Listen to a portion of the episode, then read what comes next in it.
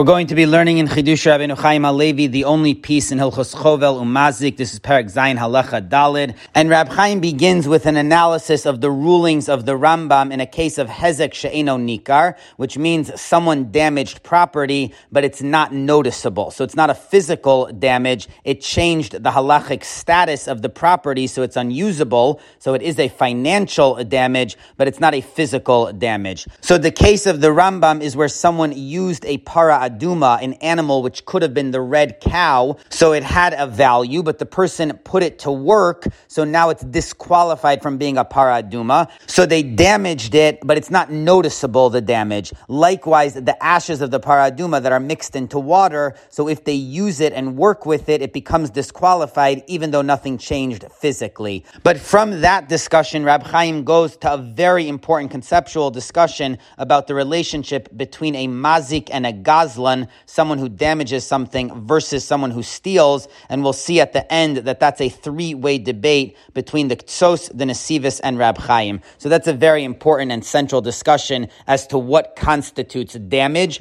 versus what's considered stealing. The Rambam writes. Someone who does work with a para aduma or with the water that's mixed with the ashes of the para aduma that's used for purification. So he disqualified both of them. The Rambam rules that if he did it intentionally, he's obligated to pay, and if it was an accident, so then he's exempt to pay. Now the Raavad disagrees with the Rambam's ruling that in this case, if he did it intentionally, he has to pay. And the Raavad says, Afilo asamasa begufan, even if he used the animal or the water, still we hold hezek sheino nikar lo hezek. There is a view in the Gemara that hezek, which is not physically noticeable, is not considered hezek. So in this case, which is hezek sheino nikar, the person should not have to pay, even if they did it b'mezid. And then the Raavad throws in v'taima de milsa mishum de'in miskaven lahazik elo lahana oso hu miskaven. The reason he should not have to pay in this case, even b'mezid, is because he's not intending intending to damage the property. He's just trying to use it for his own benefit. So since he's not intending to damage the object, the rabbis did not obligate him to pay, even though he did it b'mezid. So that's the view of the Raavad. Now the Magid Mishnah quotes that the Gemara in Gittin Nun Gimel sounds very much like the view of the Raavad. The Gemara asks on the view that Hezek Sheino Nikar is Shmei Hezek, it is considered damage, from a brisa that says, Ha'osim malacha uveparas chatas, if someone does work with the mei chatas or the para aduma, pater midine adam mechayiv shamayim. He does not have to pay in the human court, even though he is responsible for what he did in the heavenly court. So this brisa says clearly that in terms of actual cash payment, he does not have to pay. So the Gemara asks, asks, according to the view that Hezek Sheino Nikar is considered Hezek, so why does he not have to pay the actual damages? Now, this Brisa must be referring to where he did the work b'mezid, because if it's b'shogeg, so the Gemara already explained that even the view that Hezek Sheino Nikar is Shmei Hezek agrees that if someone did something b'shogeg, he does not have to pay because we're concerned that he won't even tell the owners what happened. So since nobody's able to see any change to this object, there's a concern that if the person is responsible to pay, he just won't say anything, and then the owners will be using an object which is disqualified. So in order to prevent that, if it's a case of shogeg, the rabbis said that he does not have to pay in order to encourage him to tell the owners what happened. So obviously, if the Gemara is asking on this brisa, why does he not have to pay? It's interpreting that the case of the brisa is talking about mazid and not shogeg. Now, the Gemara's question is only according according to the view that Hezek Sheino Nikar is considered damages, not according to the other view that it's low Shmei Hezek. So we see very clearly from this line in the Gemara that according to the view that Hezek Sheino Nikar is not Hezek, even if the person did it bemazed, like the case of the Brisa, they're still exempt from having to pay. Now, the problem is that the Gemara said, even according to the view that Hezek Sheino Nikar is not Hezek, if it's mazid, the person does still have to pay because the rabbis find him since he intended to damage this property. So even though what he did is not technically damage, but since he intended to harm the property, so the rabbis made him pay. So why is the Gemara Gemara limiting its question only on the view that it is considered hezek, and it's asking why doesn't he have to pay? Even according to the other view, since it was bemazid, he should have to pay. So that's what the Raavad answers. That in this case, there is no knas, there is no fine, because he wasn't intending to damage the property. He was only using it for his own benefit. So there's a difference between this case and other cases of hezek sheino nikar, where the person is trying to damage the property. There, bemazid, everyone agrees that he has to pay. But in this case, where he was not trying to damage the property, he was just trying to use it for his own benefit. So if it's considered hezek, then the person has to pay. And if it's not hezek, then they don't have to pay. So that explains the question of the Gemara that since the Brisa says he doesn't have to pay, that supports the view that it's not considered hezek. So the Raavad has a very nice reading of this Gemara, but the upshot, according to the Raavad, is that if the person damaged the property intentionally, then they would have to pay in a case of mazid. But if they were just trying to use it for their own benefit, since we hold that it's not considered hezek, they would not have to pay and that goes against the Rambam. He said that in this case, where the person used the paras chatas or the mei chatas for their own benefit, so they were not intending to damage the property. They were just trying to benefit from it. So the Rambam said, if it was bemazid, they do have to pay. And that contradicts the Gemara that says that according to the view that it's not hezek, in this case, the person does not have to pay. So the Raavad is asking that the Rambam's ruling in this halacha goes against the Gemara. So to explain how the Rambam reads the Gemara, Rab Chaim introduces that there is another factor in this case as well. There is a difference between a mazik versus a gazlan, someone who damages versus someone who steals. In the case of damages, so there the Gemara said that both views, whether hezek sheno nikar is hezek or not, everyone's going to agree that if he did it bemazid, he has to pay, and if it was shogeg, he's exempt from paying. But this whole distinction between mazid and shogeg shogeg only applies to a mazik, someone who damaged. It does not apply to a gazlan, someone who stole, because the Gemara there says that if someone stole chametz before Pesach and then they kept it over Pesach, so by the time they're returning it to the owners after Pesach, they've damaged the chametz because it's no longer usable. It's chametz that Pesach passed over. So that's hezek sheno nikar. You can't see any physical change to the chametz, but on a halachic level, it's no longer usable chametz. So there is damages. So the Gemara says, according to the view that it's not hezek, the thief can just return the chametz to the owner and say, here's your object that I stole and he's done. And according to the view that it is hezek, he cannot return it because he damaged the property. And once a thief damages property, he can't just return it to the owners and be done with it. At that point, he'd have to financially compensate them for their losses. So the issue of whether this thief can return an object which has non-physical damage to it depends on the debate about Hezek Sheno Nikar, whether that's Hezek or not. And there's no difference between Shogeg or Mazid, because in that case, the thief kept the Chametz over Pesach, so his behavior was only passive, so he didn't even actually do the damage. It just happened while it was in his possession, and still the Gemara says that if Hezek Sheno Nikar is Hezek, so he can't return it because it's considered stolen, damaged goods, and the thief can't just return that to the owners and be done with it. So we see that shogeg and mazid doesn't make a difference in the case of the thief, so long as the property was damaged, even if he didn't actively do it, it just happened in his possession, he still cannot return it to the owners and say, here's your lost object back. So there's a basic difference between a mazik and a gazlan. A mazik, it depends whether he damaged the object shogeg versus mazid, Whereas a gazlan, it makes no difference if the object was damaged, so then he's not able to hand it back to the owners and he has to compensate them. But again, that's only according to the view that Hezek Sheno Nikar is Shmei Hezek. If it's not considered Hezek, so then he could just return the object to the owners. Now says Rab Chaim, in this case where someone used the mechatas or the paras chatas for their own benefit, so this person actually did two things. He's both a mazik as well as a gazlan because he's a shoel shalomi das. He borrowed this object without permission, so that's a form of theft. So the person in this halacha is both a gazlan and a mazik. So that's going to explain how the Rambam reads this case in the Gemara. The case of the brisa could be where the person used the water or the para by accident. So it's shogeg. So that's why everyone theoretically would agree, whether it's hezek or not, that in this case the person does not have to pay because it's a shogeg. And both views in the Gemara agree that a mazik of hezek sheno nikar, that's shogeg, does not have to pay. But there's another issue. In this case, he also stole. So there it doesn't make a difference whether it's shogeg or mazid. So even though this case is shogeg, since he's a gazlan, according to the view that it's considered hezek, he should have to pay. According to the other view that it's not hezek, so he can just return the object to the owners, even though he damaged it. But since it's not considered hezek, he can return it like any stolen object and say, Here's your object, and I'm out of the situation. But according to the other view that it is considered damaged stolen goods, so he can't just return it. He needs to pay the owners and compensate for the damages. So that's what the Gemara is asking. Even though in the realm of mazik, the person could get out of it because it's shogeg,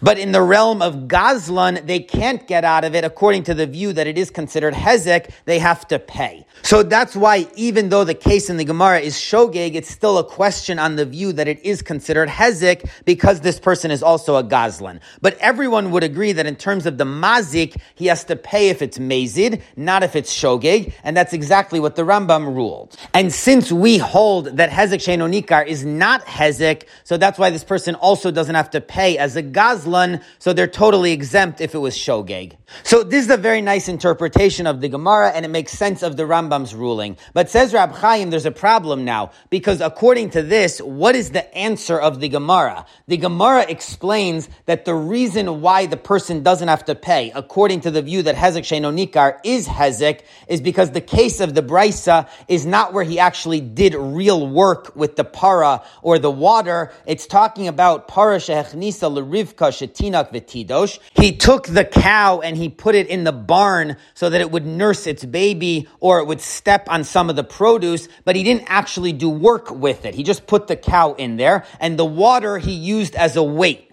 So Rashi explains that it's a grama. He didn't actually do any work with the objects. He just used them in a way that accomplished something secondary. So that's how the Gemara answers this question. That even though it is considered hezek, that's only when he actually does something. Since here it's just a grama, he put the objects in a situation where they ended up doing work, but he didn't actually do the work, so he does not have to pay according to both views. Says Rab Chaim, that answer only works according to the Raavad, that the Gemara was asking that the case is bemazid, and he should have to pay as a mazik. So the answer is that he's not a real mazik because he didn't directly use the animal, he only caused it to be damaged. But according to the way Rab Chaim's explaining the question, according to the Rambam, that it's he should have to pay as a gazlan. So what does it matter if he indirectly caused the damage? When it comes to a gazlan, that doesn't make any difference. As Rab Chaim said before, even if the damage happened passively, so the gazlan didn't even do any damage,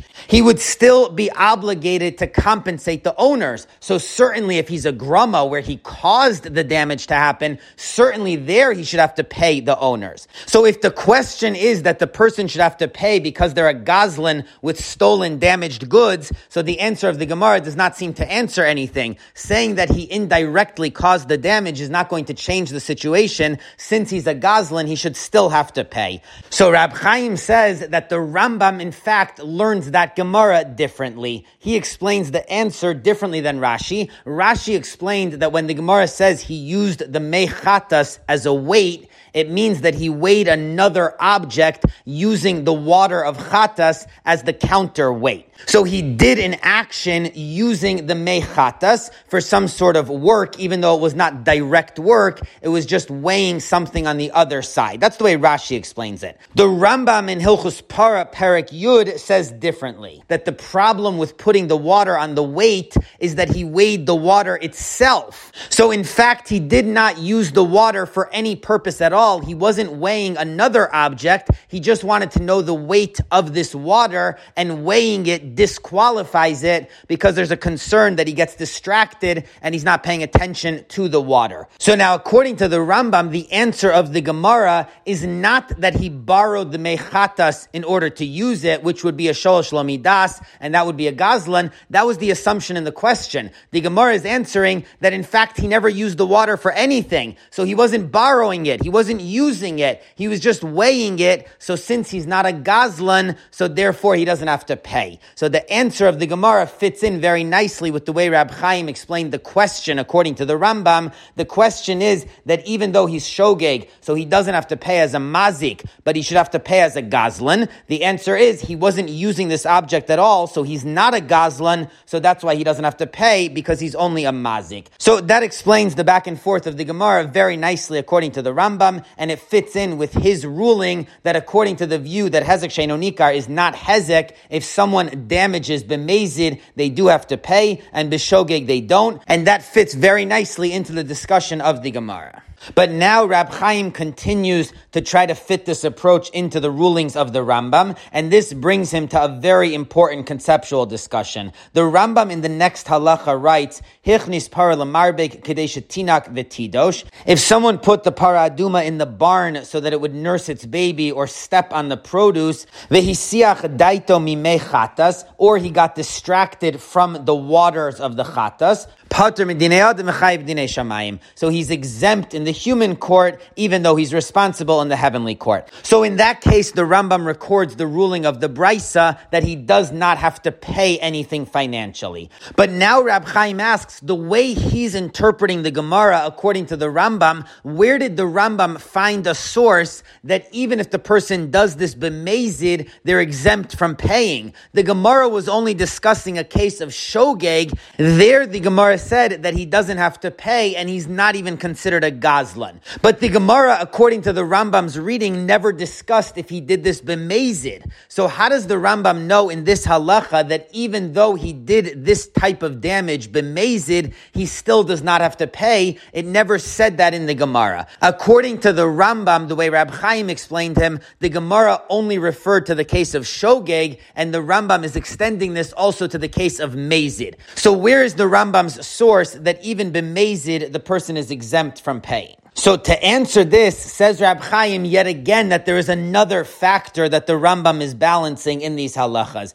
The Rambam in the first chapter of Hilchus Gneva rules that if someone steals a vessel and when he steals it, it's worth two zuz, so that's the currency, let's say two dollars, and then he breaks it. But by the time he breaks it, the market value of that vessel has doubled to four. So the thief has to pay kefel, double the value of the vessel because he broke it. So the Rambam rules that the value of the kefel is determined at four what it was when he broke it. Now, if the thief didn't break the vessel, it broke on its own, it was an accident, so then it's valued at when he stole it, so it would be two. So the Rambam differentiates the value of the vessel in terms of the kefel fine, depending on whether the thief broke it or it passively broke. So Rab Chaim analyzed this Rambam in the first piece in Hilchos Gneva. But here Rab Chaim points out that what the Rambam is saying is that if someone steals an object and then they break it, so breaking is also a form of theft.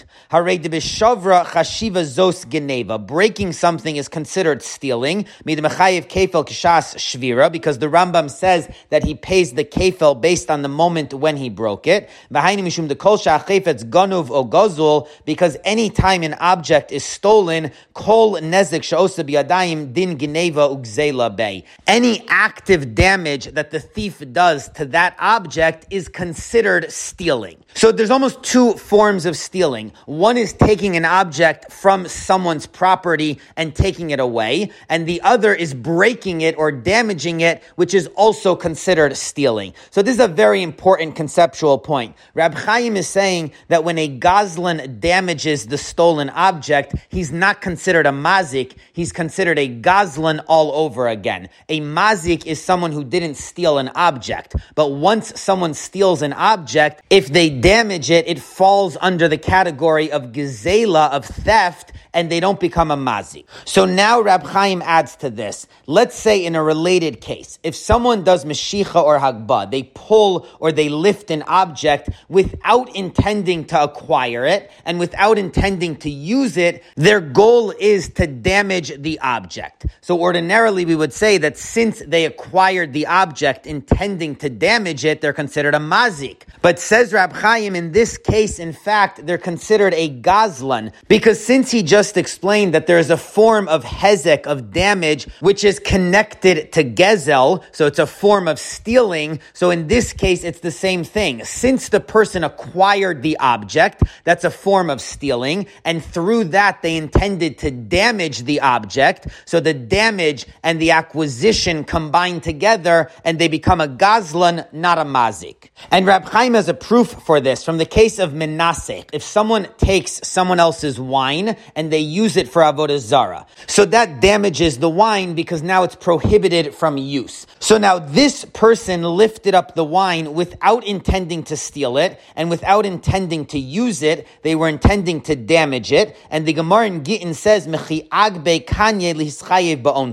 As soon as he lifted up the wine, he becomes responsible for any damages that happen to it. So the Gemara is saying that he becomes a gazlan. He takes ownership of it like a thief, not that he's a mazik. So why in this case, where he did not intend to acquire the wine, he did not intend to use it, how did he become a thief? He lifted up the wine intending to damage it. Says Rab Chaim, it's because of his explanation that since there are damages which are considered a form of theft, and in this case, he lifted up the object, so he acquired it through lifting it up with the intention of damaging it. So all of that combines together, the acquisition with the intention to damage, and he becomes a thief, not a mazik. So this is the proof for Rab Chaim's idea that there is hezek, which is a form of theft, and that acquiring an object through that form of damage makes someone a gazlan and not a mazik. And Rab Chaim adds that even though he built this second concept that if someone acquires something intending to damage it, they become a thief.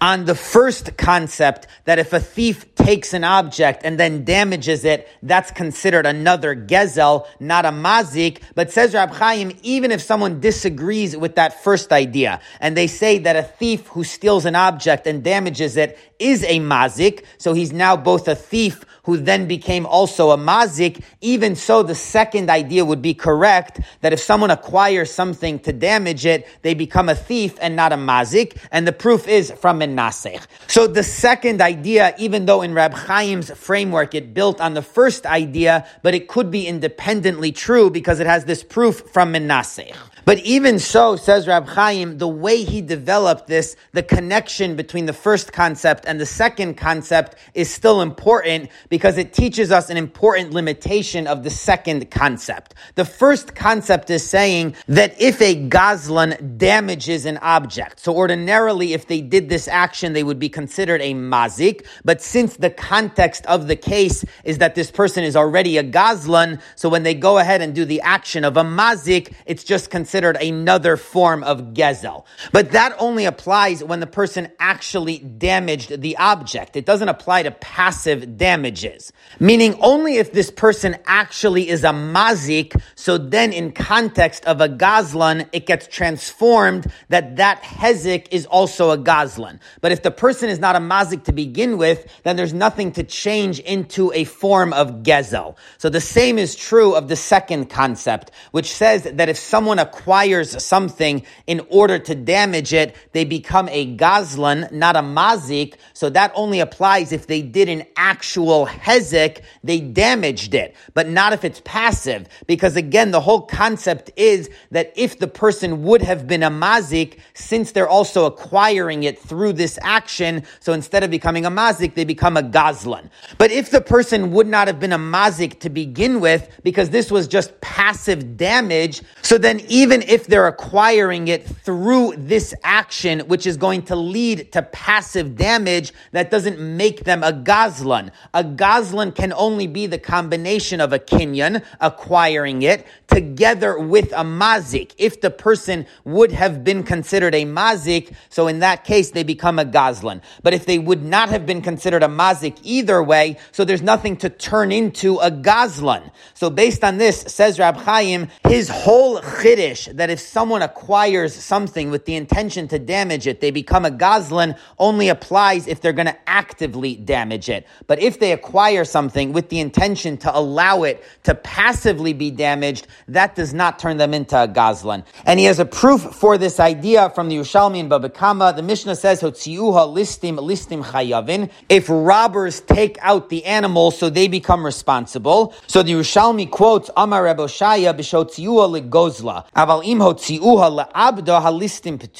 The case of the Mishnah is only where the robbers take the animal with the intention of stealing it. But if they take out the animal with the intention of allowing it to be destroyed, so then they are not obligated in its damages. So now Rab Chaim's Chiddush seems to clash with the Yerushalmi. Rab Chaim said that if someone acquires an animal intending to damage it, they become a gazlan and they're responsible for all damages. Whereas the Yerushalmi is saying that if they acquired the animal intending for it to get damaged, so they're not obligated to cover the damages. Says Rab Chaim, this is the distinction between active damage versus passive damage. Only if the person was going to be a mazik, then they become a gazlan if they acquire it, and they're responsible for all damages. But if the person was just going to allow the object to be damaged passively, so they're not a mazik, and by extension they don't become a gazlan, so they're not responsible to cover the damages. So now, very brilliantly, Rab Chaim ties this all together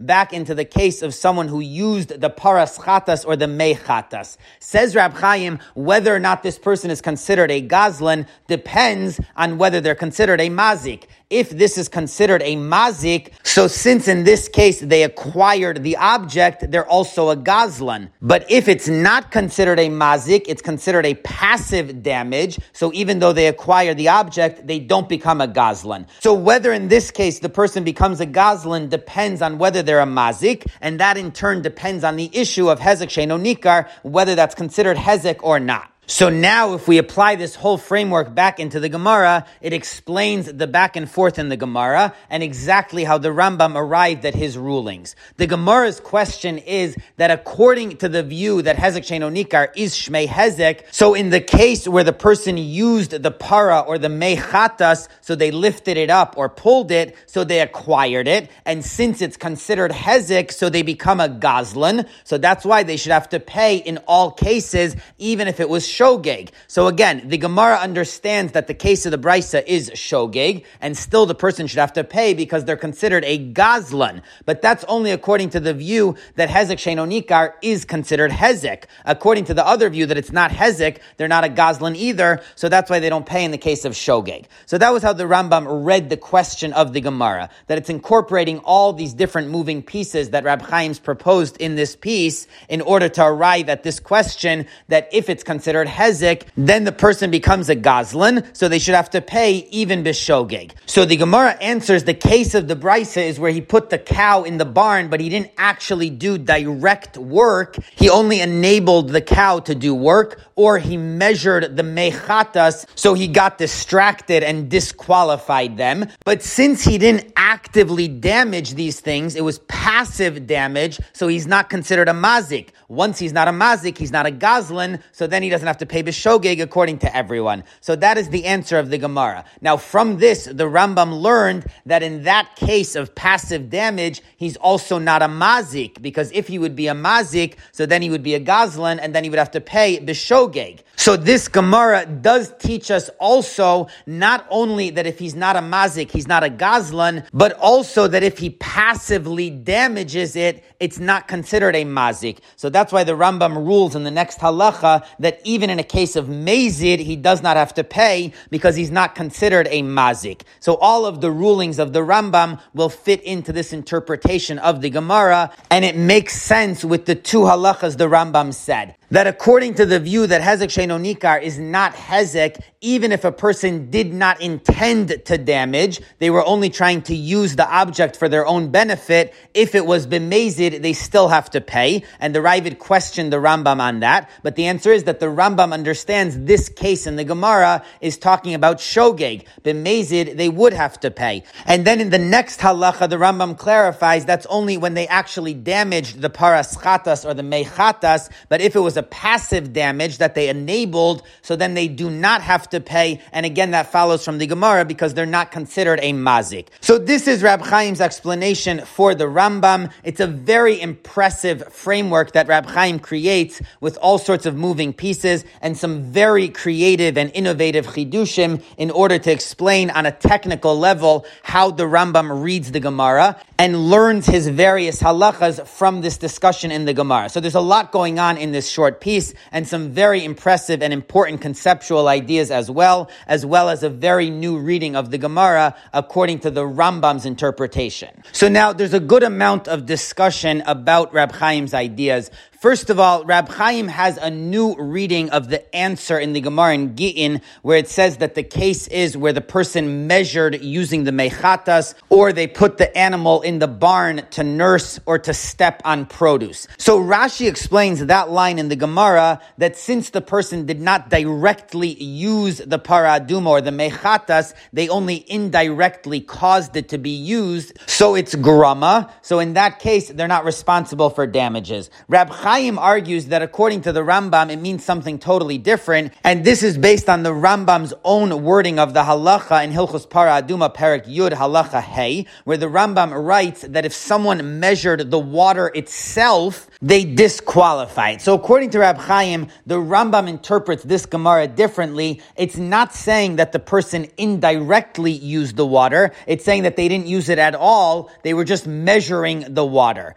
And this explanation also fits in in the next halacha in the Rambam in Chovel Umazzik Zayin Hey, where he's codifying that line in the Gemara and he describes the mechatas not as being used as a counterweight, but he says v'hisiach dato that a person got distracted from paying attention to the mechatas. So the Rambam does seem to have a different interpretation of this Gemara than Rashi. Now it's worth noting that the Raavad in Hilchos Para Aduma already picks up on this, and he says that the Rambam does not fit into the Gemara in Gittin. So the Raavad read the Gemara like Rashi. That's why he's asking on the Rambam. And the Kesef Mishnah there tries to explain how the Rambam's language could fit into Rashi's explanation. So the Kesef Mishnah does not interpret the Rambam in a whole different way, the way Rab Chaim does, but still Rab Chaim has a very nice new interpretation of the Rambam in line with his whole explanation in this piece that according to the Rambam, there is another factor going on in this Gemara that the person's not only a mazik, but also a gazlan. Now Rav Shachan Aviezri points out that as nice as Rab Chaim's interpretation is, it only accounts for one half of the cases, which is the mechatas. But the other case of the para that got put in the barn in order to nurse and step on the produce, so Rab Chaim never explains how that's not benefiting the person, how they're not getting any use from the animal in that case. So that is a lingering question with Rab Chaim. Now the main conceptual point that Rab Chaim develops in this piece is this idea that someone who damages property that they had stolen is now considered a gazlan and not a mazik. So Rab Chaim suggests that damaging stolen stolen property does not make the person a mazik. It turns them into another gazlan. They stole again. So the damage in that case is under the category of gezel more than the category of hezek. Now, building on that, so Rab Chaim extends it, and he says that if someone acquires something with the intention of damaging it, so ordinarily we would call them a mazik, but in fact they have the status of a gazlan because since they acquired the object, so they took it out of the owner's possession possession and they intended to damage it, but damage can be a form of stealing. So in this case, the person becomes a gazlan. So this is a very important conceptual framework that Rab Chaim develops very briefly in this piece. Now in the back of the Or Olam edition of Chidush Rabbeinu Chaim HaLevi, they quote that a number of Rab Chaim's Talmidim were very taken with this idea. Rab Baruch Ber in the Birkas Shmuel and Baba Kama, Simon Hay discusses it, as well as in two pieces in Ksubis, and Rabbi Zalman Meltzer in two places and the Evan Ha'azel also goes over it. Now, they quote that the Brisker Rav added a nice conceptual proof to Rab Chaim's idea because he said that once someone steals something, they do not become obligated to pay for any other form of damage. And this is based on the Gemara in Baba Kama Tzadivav Amid Beis that says that someone who steals something does not have to pay for benefiting from it. So once someone steals an object, we don't tack on further things that they have to pay for in addition to having stolen it. So the fact that they have to pay for damaging it must mean that the damage is under the category of stealing, but it can't be a separate obligation under the category of mazik. So that's a proof to Rab Chaim's whole view that the mazik of a stolen object is a form of gezel and not a form of mazik. Now, this whole issue is actually a three-way debate between Rab Chaim versus the Ketzos and the Nesivos in Simin Lamedalid Sifkat and Gimel. So the Diktsos totally disagrees with Rab Chaim's whole perspective, and the reason he gets into this is because he says that a gonev achar haganev, someone who steals from a thief, so that second person is not considered a Ganav or a Gazlan. They have not stolen in any way. So the Ketzos quotes that the view of Rav Chisda in the Gemara, it's a debate between Rami Bar Chama and Rav Chisda. Rav Chisda holds that if someone steals something and then someone else comes and eats it, so the original owners could choose to collect the payment from either the thief or the second person who ate it. So that seems to go against the Ketzos's idea that someone who steals from a thief hasn't hasn't done anything, they're not a Ganav or a Gazlan. So the Ketzos says, even though they're not a thief, they are a Mazik. So the reason the owner could choose to collect from the person who ate after the thief stole it is because that second person is considered a mazik. And then the Ketzos brings a proof to this that it applies even to the thief himself, not just the second person, but even the person who stole it. So this proof comes from the case that Rab Chaim referenced. If the value of the object goes up and then he breaks it, so if he actively broke it, he pays the higher value. And if it broke on its own, he pays the lower value of the time when he stole it. So the Ketzos says, why should he pay the higher value when he breaks it? He didn't steal it again. And in the other case where it breaks on its own, so why does he pay the lower value? He had the object in his possession that whole time. So it's like he was stealing it the whole time. So why does he not pay the higher value? Says the Ketzos, once someone steals something, they're done. They cannot be a gazlan again on that object. So this person who broke the object is not a new Gazlan. The reason they pay the higher value is because they're a mazik. So the Ketzos is very clear that once someone steals something, even if they break it and change it, they do not become a Gazlan again. Once they're a Gazlan, they're done. They cannot steal this object again. And if something happens to the object, they pay because they're a mazik. So a mazik is not a Gazlan according to the Ketzos. It's a totally different thing. Even if the person stole the object and damages it, they are considered a mazik and not a gazlan. So this goes totally against the way Rab Chaim sees this. Now, the Nesivos disagrees with the Ketzos, even though he largely agrees with him. He says that if someone takes an object from a Ganev, so they do not become a Ganev or a Gazlan at all, and they don't have to pay not only the Kefel, but they don't even have to pay the Karen, the base payment for the value of the object. So both the Ketzos and the Nesivos agree on this key point that a Gonev a Ganev, someone who steals from a Ganav, is not considered a Ganav or a Gazlan at all, and they don't have to compensate the value of the stolen object. Now that alone is controversial. Many others disagree and hold that this person is a Gazlan, even though they don't pay Kefel, that's clear in the Gemara, but they would pay the Karen, the basic value of the object that they stole. So both the Ketzos and the Nesivos are agreeing that in that case, the second Ganav does not have the status of a thief in any way. But the Ketzos insists that in all cases, even if he breaks it, he does not become a Gazlan. And there the Nesivos disagrees. He says only if he just takes the object from the Ganav, then the second thief is not considered a thief in halacha. But if he actually breaks it, or if he changes the status, so the halacha is that shinui is kone. By changing an object, a person acquires it. So the same is true of this second thief. If he actually changes the object, or he breaks it, then he does acquire it, and then he does become a gazlan, not a mazik. So according to the Nesivos, there is a case where the second thief does become a gazlan, not a mazik, as the Ketzos said, and that is when he breaks it, not just takes it. And then the Nesivos adds that there's another similar case if the second thief takes the object with the intention of using it, so now he's a shoel shelo midaas, he's borrowing without permission, so that's also a gazlan. So those are the two exceptions according to the Nesivos where the second thief is considered a gazlan in halacha, even though ordinarily a thief who takes from a thief is not considered a gazlan, but that's only where he just took the object. So the Nesivos has a middle position between the Ketzos and Rab Chaim. He agrees with the Ketzos that ordinarily one can only steal something one time, except if they do a shinui, they change the object, so that's considered a new theft. Now the Nesivos doesn't explain in the case where the thief himself, not a second thief, but the first thief broke the object. So is that considered a mazik? Did he add mazik to being a gazlan? Or is that considered another gezel on this object?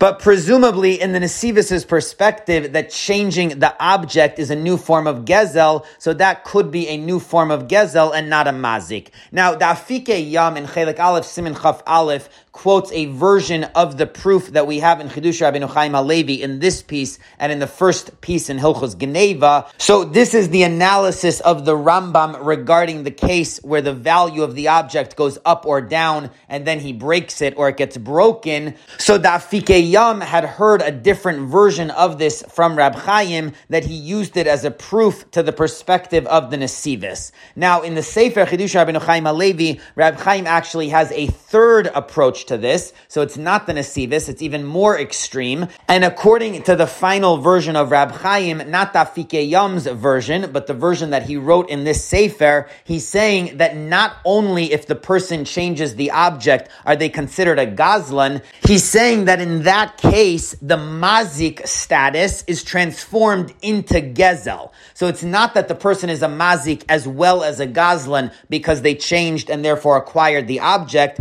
In this Sefer, Rab Chaim says in even more sharp conceptual formulation that there is a form of mazik which becomes a gezel. So the mazik status itself is transformed into being a gazlan with the laws of gazlan. So those are the three major perspectives regarding this concept. According to the Ketzos, one cannot steal something that they've already stolen. So any new damages that they have to pay after that are because they are now a mazik in addition to being a gazlan, but they're not a gazlan again. The Nesivos largely agrees with that, but he disagrees that if they change the object, so there's shinui maaseh, which acquires it for them, so then they could be a gazlan all over again. But if they just damaged the object, so they don't acquire it, it's not enough to change the object. According to the Nesivos, they have to pay in that case because they're a mazik. And Rab Chaim holds that even if they just damage it, even if it's not enough to acquire or for shinui maaseh,